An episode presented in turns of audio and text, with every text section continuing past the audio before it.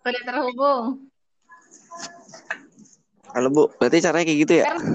Ah. Kedengeran kan suaranya? Kedengeran, kedengeran. Oh, suaranya, suara saya masuk kan Bu?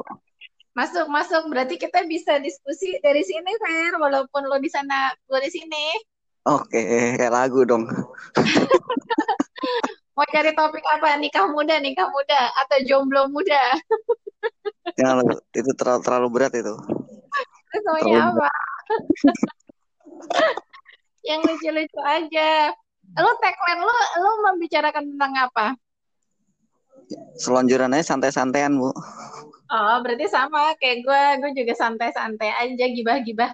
Gibah-gibah kecil, ya kan? Pokoknya yang apa ya? Yang ringan. Pokoknya kalau tema gue tuh gibah-gibah kecil, gas-gas tipis gitu kan. Ya biar lucu-lucuan aja. Syukur-syukur bisa jadi inspirasi gitu. ya kita sih omongnya ringan-ringan aja minimal orang tuh seneng dengerin kita gitu loh gue ngomong hmm, ya lo apa temanya maunya apa kalau ya gue sih kalau gue nextnya gue lagi pengen ngebahas nikah muda mm -hmm. Itu yang lagi gue pengen bahas mengenai nikah muda itu sih kalau gue next tema ke depannya. Oh. Berarti nyari topiknya dulu nih. Lu cari topik apa yang pengen ya?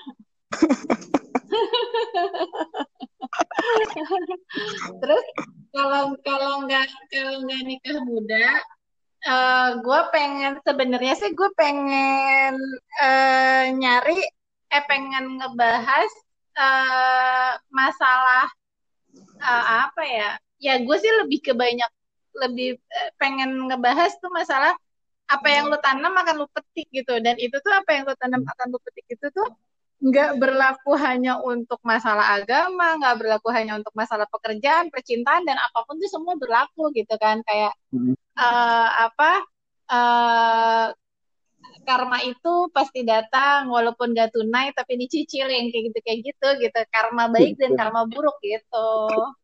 Udah siar dong. apa lagi tema-temanya gitu loh. Yang sementara sementara ada di dalam benak gue gue cuma next saya gue lagi mau ngumpulin materi untuk masalah nikah muda gitu. Kayak kayak itu seru deh bu yang masalah yang masalah karma karma itu deh. Kayak itu nah. saya lagi, lagi ini apa ya semua orang juga pernah ngalamin kan namanya hal-hal gitu lah hmm, gitu yang kayak gitu kan. Jadi ya hmm. uh, mungkin kalau mungkin bahasanya bukan dibilang karma, karma itu kan karma itu kan ajaran suatu agama, tapi something something like that yaitu bahwa kalaupun lo menerima karma itu tidak dibayar tunai, mungkin bisa jadi akan dicicil gitu kan, bisa jadi hidup lo nanti akan tersendat-sendat gitu kan nggak langsung sekaligus gitu lo menerimanya gitu. Mm. Jadi judulnya ternyata karma itu bisa dicicil loh gitu. Tapi nggak bisa cepet, nggak bisa nggak bisa hari itu juga gitu. Iya gitu. Tapi kadang gini loh bu, karma itu datang kalau kita udah seneng nih, ibaratnya kita udah seneng nih, baru tuh tuh datang gitu karmanya. Eh, ya apa kan ya? segala segala sesuatu yang sifatnya itu adalah seperti ujian atau seperti teguran kan uh, biasanya akan didatangkan di saat kita tidak siap gitu. Artinya kalaupun kita lagi menderita terus dia didatangkan, kita mungkin sudah siap menderita gitu. Pasti dia akan didatangkan pada saat uh, lu udah merasa secure, lu udah merasa safe, lu hmm. udah merasa everything it's okay gitu kan. Hmm. Seguncangan sekecil apa pun pasti akan akan langsung ter, terterasa gitu dibanding ketika lu lagi susah gitu. Ketika lu memang lagi suffer gitu. Ketika lu lagi sakit terus lu tiba-tiba dapet ujian ya emang lu udah udah siap menghadapi serangan musuh gitu. Jadi kalau itu ditunggu-tunggu oh gue udah siap nih menerima karma ini dia nggak akan datang gitu. Karena kan itu uh, sifatnya adalah ketika semesta itu tidak menerima bahwa ada makhluk dari semesta disakiti semesta pasti akan memberikan uh, apa namanya balasan yang setimpal. Kita nggak bicara Tuhan dulu ya gitu, karena kan ini bukan podcast agama gitu. Uh, semesta pasti akan memberikan balasan yang setimpal gitu kan. Dia tidak rela lah bahwa ada makhluknya yang disakiti gitu kan. Nah, ketidakrelaan itu bentuknya akan diberikan setimpal. Uh, ketika ada kebaikan ya dia juga pasti akan berbahagia yang menerima kebaikan dan itu pun dia akan membalaskannya dengan secara setimpal. Balik lagi antara karma dan balasan kebaikan itu menerimanya pasti tidak segera dan tidak setimpal kayak mungkin balasan kebaikan. Balasan kebaikan pun akan diterima bukan pada saat dia sedang berbahagia, pasti pada saat dia sedang susah. Barulah dia uh, balasan kebaikannya uh, dia terima gitu. Pasti ketika seseorang menerima balasan kebaikan ketika dia bahagia, dia nggak akan terlalu ngeh gitu kan. Makanya semesta itu mengingatkan makhluk-makhluknya akan balasan kebaikan dan balasan keburukan di waktu yang tepat. Balasan kebaikan akan diterima pada saat dia menerima kesulitan, balasan keburukan akan diterima pada saat dia sedang bahagia gitu. Hmm. Itu sih. Jadi sebenarnya siapa yang menanam dia akan memetik gitu kan ya kan siapa yang menanam uh, badai dia akan memetik bencana gitu hmm. tapi tapi kan yang, yang, yang kita nggak tahu kan kapan gitu kan sebenarnya kita nanam kebaikan nih kita nggak tahu nih kapan uh -uh. kebaikannya apa uh -uh. kita nanam jahat nih kita nggak uh -uh. juga kapan kita dapat ini yang kejahatan juga gitu loh nah permasalahannya kan ketika satu selain kita juga tidak tidak tahu kapan bahkan terkadang kita tidak menyadari itu sudah datang gitu kan hmm. satu kita nggak tahu kapan dua bahkan kita kadang tidak menyadari itu datang atau udah datang atau belum datang gitu hmm. yang terpenting sebenarnya adalah ketika seseorang itu introspeksi diri kalau orang itu tidak melewati tahapan introspeksi diri mungkin introspeksi diri itu bentuk sederhananya mikir gitu loh. Lu mikir gak sih gitu ketika lu dapet bencana, lu mikir gak sih ketika lu dapet kebahagiaan gitu kan. Mm -hmm. Nah, uh, ketika seseorang tidak melewati proses itu tidak dia tidak berusaha mencerminkan dirinya sendiri untuk menelah apa yang ada di dalam tubuhnya dia dan di hatinya dia, ya dia tidak akan pernah menyadari, menyadari sampai akhir hayatnya bahwa itu adalah balasan kebaikan, bahwa itu adalah balasan keburukan gitu. Mm -hmm. Terkadang kan seseorang tidak harus contohnya gini deh uh, contohnya bokap gue sendiri Fer bokap gue sendiri tuh waktu zaman dia muda gitu kan dia tuh kontrak gitu kan yang punya kontrakan itu uh, istrinya melahirkan dan kehabisan darah gitu kan. Nah pada saat itu uh, darah di PM itu katanya habis dan sebagainya dia nangis-nangis pulang istrinya kehabisan darah dan sebagainya. Oh, Bokap gue langsung hmm. pada masa itu tuh masih zamannya tukang beca Fer. Bokap gue langsung ke pangkalan tukang beca ngumpulin tukang-tukang beca untuk donor darah gitu kan. Mm. Uh, itu kan sebenarnya satu bentuk kebaikan dan cerita itu tuh sudah long, long time ago gitu kan, udah lama banget. Dia pernah cerita seperti itu sama gua gitu kan, ngumpulin donor darah tukang beca, uh, terus akhirnya si orang itu bisa tertolong dan sebagainya. Hmm. Gue baru menyadari setelah bokap gue meninggal gitu kan, gue baru menyadari bokap gue tuh golongan darahnya adalah AB.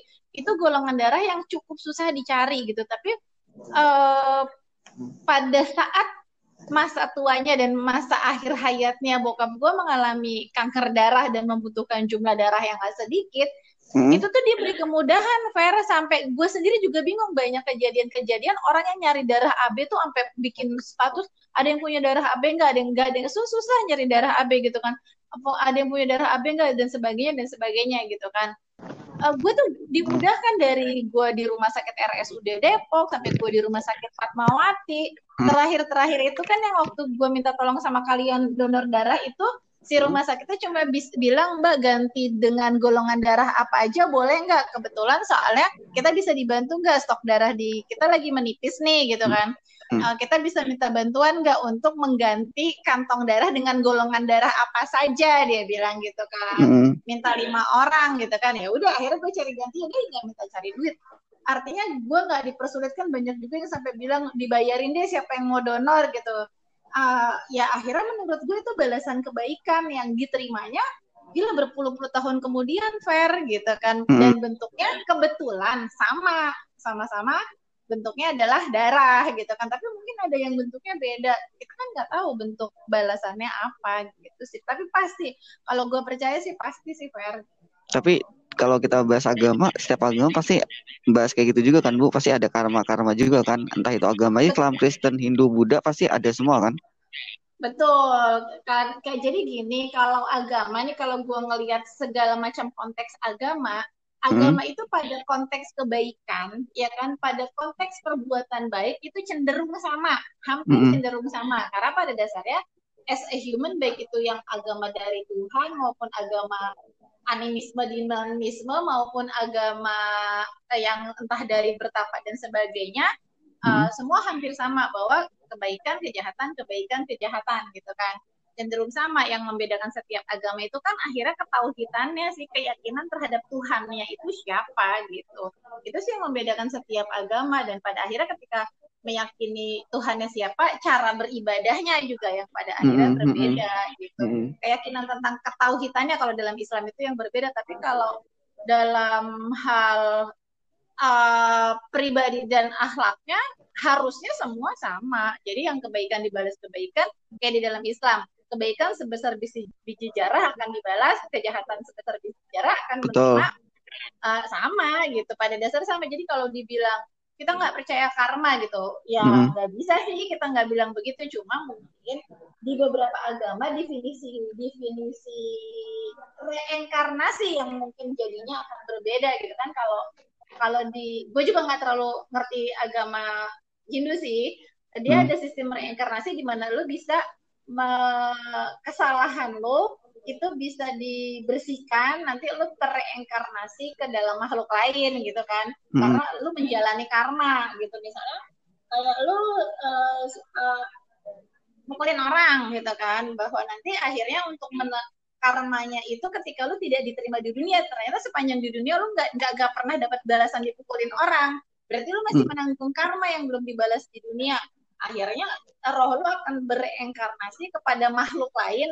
entah binatang entah juga manusia lagi gitu kan yang hmm. di mana dia uh, tanpa sebab akan dipukulin gitu yang ngerasain tuh lo gitu mungkin jadi ada seseorang yang suka ngerasa oh gue nggak pernah berbuat jahat tapi gue dijahatin orang gitu kan nah itu nah, bisa itu. jadi uh, uh, itu bisa jadi kalau di dalam di dalam itu yang gue tahu katanya dia menanggung karma dari uh, ini gitu kan dan sebagainya gitu itu yang, yang yang katanya gue sendiri juga tidak terlalu memahami. Soalnya kalau kita masuk terlalu dalam ke situ, akhirnya kita masuk ke dalam ranah agama yang akhirnya menjadi bahan perdebatan karena kan ilmu kita nggak sampai fair. Gitu. Tapi kalau dalam hmm. batasan kita as a human, as a people da, uh, dan masyarakat pada umumnya, ya kita meyakini itu. Semua agama juga meyakini bahwa perbuatan baik akan dibalas kebaikan, perbuatan jahat akan dibalas kejahatan, apakah balasannya di dunia apa pun nanti di akhir di akhirat itu semua meyakini itu.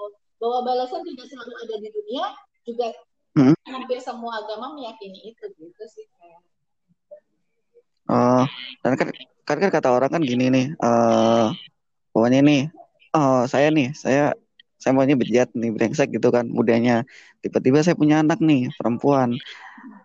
Apakah benar bu? Kalau maunya anak kita nanti dapat balasan dari karmanya yang dari kita itu dulu jadi anak kita kita banyak bejatnya saya nyakitin perempuan nih terus anak saya perempuan ya kan nanti pas gede-gedenya nanti anak saya disakitin orang juga nih karena karma dari bapaknya menurut ibu itu benar nggak bu?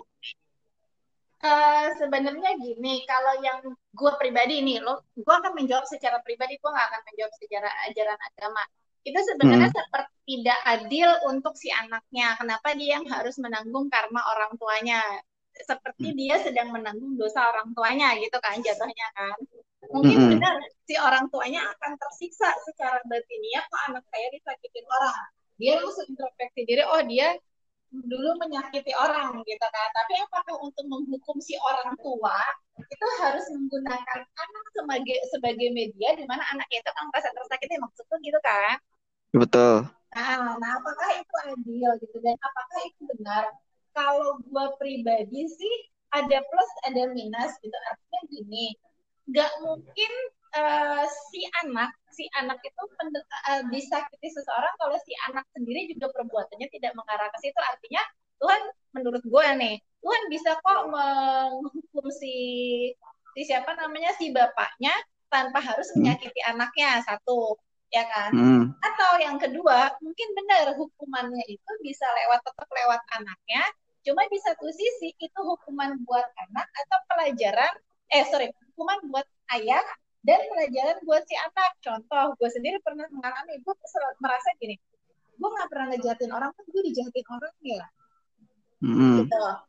Uh, itu dalam konteks yang kecil, masalah kecil artinya uh, belum berat gitu kan masalahnya kapasitasnya gue masih uh, kuliah gitu kan terus uh, gue punya teman gue punya cowok dan ternyata hmm. gue disakitin sama sahabat gue dan cowok gue itu gitu kan di situ gue ngerasa hmm. gue gak pernah nyakitin temen gue gue selalu menghormati temen gue tapi kok gue disakitin sama sahabat gue sendiri yang mengkhianati gue ya kayak gitu kan gue kok gue menerima hukuman yang tidak adil menurut gue gitu ternyata bertahun-tahun kemudian itu adalah pelajaran pada saat itu mungkin ketika gue kuliah gue merasa itu adalah masalah berat di hidup gue gitu. Tapi berpuluh-puluh tahun kemudian ketika gue sudah dewasa ketika gue sudah memasuki dunia kerja gue baru menyadari kejadian kemarin itu ternyata bukan hukuman buat gue ya kan? Ternyata itu adalah pelajaran buat gue ketika gue memasuki uh, usia di mana gue sudah bertemu dengan orang-orang yang menikah, gue sudah bertemu dengan uh, orang-orang uh, yang berkeluarga, gue di posisi terbalik gitu loh, gue di posisi terbalik. Uh, akhirnya gue menyadari, oh gitu kan, kita tuh nggak boleh menyakiti perempuan lain ternyata hanya karena keegoisan kita. Dan kalau gue mungkin tidak di kejadian gue di masa lampau, mungkin gue hmm. bisa ekstrim gitu kan, mungkin kasarnya gue bisa ngerebut uh, pasangan orang lain yang kayak gitu kayak gitu sih fair kalau menurut gue artinya tergantung dari sudut mana kita menyikapi dan memaknai setiap kejadian gitu finally sih itu sih kalau menurut gue artinya dia mungkin hukuman bagi apa namanya orang tuanya tapi juga pelajaran buat anaknya buat bekal di masa yang akan datang artinya setiap seseorang ketika mendapatkan suatu musibah mm-hmm. uh, dia tidak melulu harus merasa bahwa gue udah merefleksi diri perasaan gue nggak punya salah deh gitu. Tapi oh, kalau kalau di dalam Islam kan ada dua ketika lu dapat musibah, lu dapat ujian atau lu dapat uh, teguran, ya kan? Yang mana nih? Ini apakah musibah? Apakah ini ujian? Untuk menentukan apakah ini musibah dan ujian, yang lu introspeksi diri. Kalau memang lu punya salah, oh berarti ini uh, musibah ya kayak sorry musibah berarti ini hukuman gitu kan nah kalau ini ujian ya berarti oh gue udah berusaha introspeksi diri kayaknya nggak ada nih yang mengaitkan ke sini oh berarti ini ujian lo harus selalu positif thinking sih sama setiap kejadian yang menimpa lo gitu karena ketika lo positif thinking lo punya ruang buat memperbaiki diri dan move on gitu kalau kata gue Oh gitu. Jadi kayak ibaratnya kita tuh sebagai pembelajaran bu ya. Kan kadang-kadang orang juga nggak kuat dengan bukan nggak kuat sih. Kadang uh, cara nyikapin orang kan beda-beda tentang karma itu kan bu. Hmm, sebenarnya sih gini, Fer, setiap orang tuh cuma jago berteori. Termasuk mm -hmm. gue juga, gue juga jago berteori. Artinya lu juga ketika lu punya temen yang lagi sedih atau apa, lu juga bisa kok berteori menasehati temen lo gitu. Ketika mm -hmm. gue juga bertemu dengan orang lain yang ya udah move on gini-gini kita bisa berteori gitu nah ketika praktek nih gimana ketika praktek pada dasarnya nggak mungkin nggak ada setiap orang yang sedih atau hancur ketika dia menerima satu musibah atau ujian gitu kan suatu hukuman atau ujian nggak ada gitu cuma bagaimana uh, setiap orang siap uh, untuk menghadapinya itu yang akan menjadi berbeda sakitnya sama kok orang mm -hmm. yang bijaksana bajingan Mm-hmm. Ya kan orang baik sama orang jahat ketika menerima musibah sakitnya sama kok. Bukan mm. karena dia karena dia orang baik terus nggak terlalu sakit sama. Terus sedihnya juga sama. Dan ada unsur kekecewaan kepada Tuhan itu juga pasti ada. Cuma bagaimana dia segera menghilangkan itu dan menarik nafas dan istighfar dan sebagainya. Kalau di dalam Islam atau mungkin di dalam agama lain ya dia segera mengingat Tuhannya atau dia juga terlalu uh, segera meminta ampun sama Tuhan. Akhirnya sih itu. Jadi gunanya gunanya introspeksi diri itu sih sama sebenarnya sih kalau kita mau nyambungin lagi nih Fer temanya nih habis tadi temanya karma bisa dicicil ternyata uh, baik di dunia maupun nanti di alam lain yang kedua adalah sebenarnya uh, masuk ke tahapan ini sih akhirnya uh, apa tuh namanya toxic friend sih Fer Iya. Gitu. Yang kedua selain diri kita juga siap atau enggak, sekeliling kita nih toksik atau enggak gitu. Kadang yang jelek adalah gue kadang bersyukur gitu ketika gue dulu menerima banyak ujian gue berada di lingkungan yang menurut gue merangkul gue dan melindungi gue gue nggak bisa ngebayangin ketika gue mendapatkan ujian yang menurut gue itu ujian berat di sekeliling gue bukan orang-orang yang merangkul. Coba di sekeliling gue orang-orang toksik gitu. Hmm. ya kan? Yang meracuni hidup gue dengan di saat gue lagi benci dengan hidup gue orang menambah masukan-masukan negatif ke gue gue mungkin bisa jadi negatif gitu. Artinya memang penting buat kita akhirnya kita menseleksi uh, circle kita sih fair gitu. Bahwa kita harus berada di dalam circle positif gitu. Tapi bukan berarti ketika kita punya teman yang negatif tanda kutip kita ngejauhin. Enggak gitu. Artinya ketika dia memang sudah berada di circle kita bukan berarti buat kita jauhin. Cuma kita tetap memperbanyak circle positif. Oke misalnya uh, posisi kerja gua atau posisi kuliah gua kebetulan membuat berteman kita menjadi pertemanan dan kebetulan mungkin lo negatif nih sebenarnya gitu tapi hmm. bukan berarti gua ngejauhin lo enggak lo kan ada di circle gua secara fisik nih iya. orang-orang yeah. yang sudah physically ada di circle kita negatif atau positif itu harus kita terima. Kita nggak boleh uh, tidak menerima orang-orang di circle kita baik negatif maupun positif, ya kan? Mm-hmm. Uh, toh uh, kita uh, positifnya adalah kita kalau bisa membuat dia menjadi positif itu, walaupun kita kalau nggak bisa ya udah. Tapi yang kita lakukan apa? Udah terlanjur ada orang-orang negatif nih di circle gue, ya gue harus nambah orang-orang positif, gue kan bisa memperluas circle gue.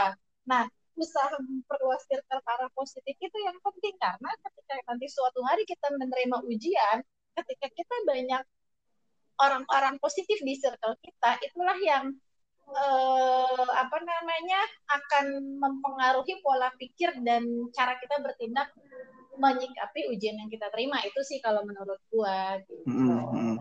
Jadi intinya jadi, jadi nyambung nih karma bisa dicicil uh, apa namanya uh, teman toksik di circle kita. Gimana cara nyikapinya? Udah ada dua topik tuh gitu tapi mungkin ini fair karena gue kan sebenarnya ngebahasnya dari sisi yang karena gue pola pikirnya juga mungkin udah dewasa sebenarnya sih paling enak kalau cari juga teman untuk uh, ngobrol sih yang masih agak lebih muda lagi gitu jadi mungkin mm. sebenarnya bisa lebih bisa lebih kita dapat masukan gitu jadi kalau bisa Hmm, kalau susah ya kalau kita mungkin cenderung cenderung setipe sih fair gitu. Yeah. jatuhnya juga cenderung, cenderung pasif gitu kan. Mm -hmm. so, lebih seru lagi sih kalau mungkin kita punya satu padanan lagi sih fair ada sih. Paling kita ini aja kita ambil podcastnya si ini nih si siapa ya? Si melodi melodi itu siapa ya? Yang yang siapa juga? Iya bener sih. Melodi aja nanti saya ini deh saya tanya ke dia mau nggak bikin podcast? Gitu. Masuk ke kita bertiga boleh nggak apa-apa dia kan ABG nih stabil nih kan ini kita ngomong segini aja 22 menit sih Fer boleh bu sebenarnya sih jangan jangan lama-lama kalau lama-lama boring sih kalau kata gue karena kan kita juga belum terlalu jago nih ya mm -hmm. kan? mm -hmm. uh, terus udah gitu kita juga belum terlalu terkenal ya kan mm -hmm. sebenarnya sih kalau bisa sih tipis-tipis aja makanya kemarin kenapa gue batasin cuma 15 menit mungkin kalau kita sifatnya ngobrol kayak gini kayaknya maksimal 30 menit ya nggak boleh lebih deh mm -hmm. Okay. kita nih lumayan yang ngobrol udah 23 menit ya lumayan lah gitu kan Hmm. Bu, tapi kalau kalau mau tanya nih, ini saya share di IG boleh kan? Kan obrolannya oh, kayak ini. bagus sih kayaknya. ya Kali aja ntar ada yang mau join kan gitu. Yo, iya. ya, kamu juga permulaan Bu berawal-awal bikin podcast kan? Iya, gitu kan. Ya nggak apa-apa sih, maksudnya gue juga kan udah nggak ada lawan ngobrol nih lumayan lah kalau memang ada bahan-bahan ngobrol cuma yang pasti pembicaraan kita memang harus dibatasi untuk tidak terlalu masuk ke ranah agama untuk tidak masuk ke ranah suku gitu kan untuk tidak masuk ke ranah politik gitu kan untuk tidak masuk ke ranah-ranah yang kontroversi lah gitu. Kita cukup yang lucu-lucu aja lah. Kalaupun memang itu sifatnya pendapat yang uh, apa namanya berbeda dengan pihak lain ini enggak untuk diperdebatkan karena kan ini jatuhnya pendapat kita pribadi. Karena kan masuknya gue juga bukan tipe orang yang apa ya uh, suka untuk berdebat dan berargumen gitu didengerin syukur nggak didengerin? Ya udah gitu. Gue nggak nerima uh, apa namanya arena debat gitu. Karena kan nanti jadinya jadi emosi gitu. Kalau udah emosi udah nanti pertemanannya malah rusak gitu. Kita kan bikin podcast ini mau bikin banyak teman bukan banyak musuh. Oh, nah lawan debat itu kita harus apa? kita harus ngiyain kata-kata apa ngiyain kata-kata dia atau kita harus kita gue punya pikiran sendiri nih gitu. Ya kalau menurut gue sebenarnya ketika kita ngobrol gitu kan ketika kita ngobrol kita pasti punya uh, wacana wawasan sudut pandang di kepala masing-masing fungsinya mm -hmm. ngobrol ini uh, apakah pendapat kita bisa disamakan angle-nya atau hmm. tidak gitu. Nah, nah, ketika memang angle-nya tidak bisa disamakan ya udah nggak usah dipaksa gitu. Cuma yang penting uh, finally di akhirnya itu summary-nya adalah oh ternyata terdapat dua angle dengan maksud karena setiap angle itu pasti uh, punya maksud dan tujuan gitu kan. Menurut lo uh, apa namanya? Uh, benda ini kalau difoto dari sisi sini itu lebih bagus daripada dari sini tapi kan juga nggak bisa menurut orang lain dan ketika kita juga berbeda angle ya bentuknya juga akan pasti berbeda gajah kalau dilihat di depan orang bilang kakinya dua kalau gajah hmm. dilihat dari samping uh, ya kan uh, orang bilang uh, badannya panjang kalau dari depan bilang badannya pendek cuma kupingnya panjang dan sebagainya seperti itu orang mungkin baru bisa baru bisa melihat bentuk gajah secara keseluruhan ketika dia view-nya lebih jauh lagi. Nah, kita mungkin kapasitas kita belum sampai kepada uh, orang yang view-nya lebih jauh lagi, yang angle-nya lebih jauh lagi, karena itu pasti kan dibutuh, dibutuhin disiplin ilmu dan jam terbang dan pengalaman yang lebih banyak. Sementara kita kan masih kelas cabe-cabean gitu kan, masih kelas lucu-lucuan. Jadi artinya uh, kita angle kita masih belum bisa dengan sudut pandang yang jauh hmm. untuk melihat perspektif secara keseluruhan. Jadi itu kenapa yang gue bilang uh, ini bukan jadi ajang debat gitu. Karena gue nggak mau sampai uh, jadi kayak sok-sokan gitu malah jadi jadi cari musuh itu. Yang penting kan ngobrolnya asik gitu biar diterima sama yang Ngobrol asik aja, gue sih safety player orangnya nggak mau cari perkara gitu kan, nggak mau aneh-aneh lah maunya hidupnya lempeng aja gitu. udah hmm. terlalu banyak gelombang di uh, hidup gua sebelumnya. Ya udah sip sip. Tidak gue sholat jumat dulu bu. Nanti kita ya Allah pasti lu sholat jumat. Ya Allah. Alhamdulillah ya udah. Ya udah hmm. itu aja Fer. Sampai okay. jumpa. Nanti saya share ya uh, cari-cari topik lah gitu. Kalau okay. gue pengennya topik itu tapi kalau memang punya topik yang beda atau mungkin tanya sama si Melody dia kan mungkin lebih lebih luas lah wawasan pergaulan dia. Mungkin dia punya topik yang lucu-lucu. Nggak apa gitu gue dari sudut pandang yang mama-mama lah gitu kan kalau kalau dia ya, di sudut pandang cabai-cabean nih kan cabai-cabean. Ya, uh, cabai masih butuh pegangan. mau mau menua tapi dia. Udah nggak laku lagi dia. Cabai-cabean matang dia. Nggak apa-apa nggak apa-apa gitu. Artinya ya uh, syukur-syukur kalau ada yang ini. Artinya uh, jangan paksa gue juga untuk masuk uh, ke dalam ranahnya mereka karena kan uh, ini ranah gue itu ranahnya ini yuk kita ketemu gitu kan. Mungkin bisa menyamakan satu perspektif gitu kan. Mm -hmm. gitu sih. Oke oke siap-siap bu. Nanti saya dia dulu ya. Oke. Bu nanti di save aja ini ya obrolannya. Di save aja obrolannya. Oh boleh boleh boleh. Oke. okay. oke okay, bu. Gak ada yang bikin tersinggung orang kok. Cuma Gak ada, agama itu pendapat gue pribadi. Tersalah lagi gue ngomong. Yang tersinggung mah orang yang banyak masalah hidupnya. Udah itu aja intinya. Ya Allah mainnya mainnya kurang jauh pulangnya kurang malam iya iya ya udah Fer oke bu halo Iya, Assalamualaikum warahmatullahi wabarakatuh. Selamat salat Jumat. Waalaikumsalam. Siap, Bu.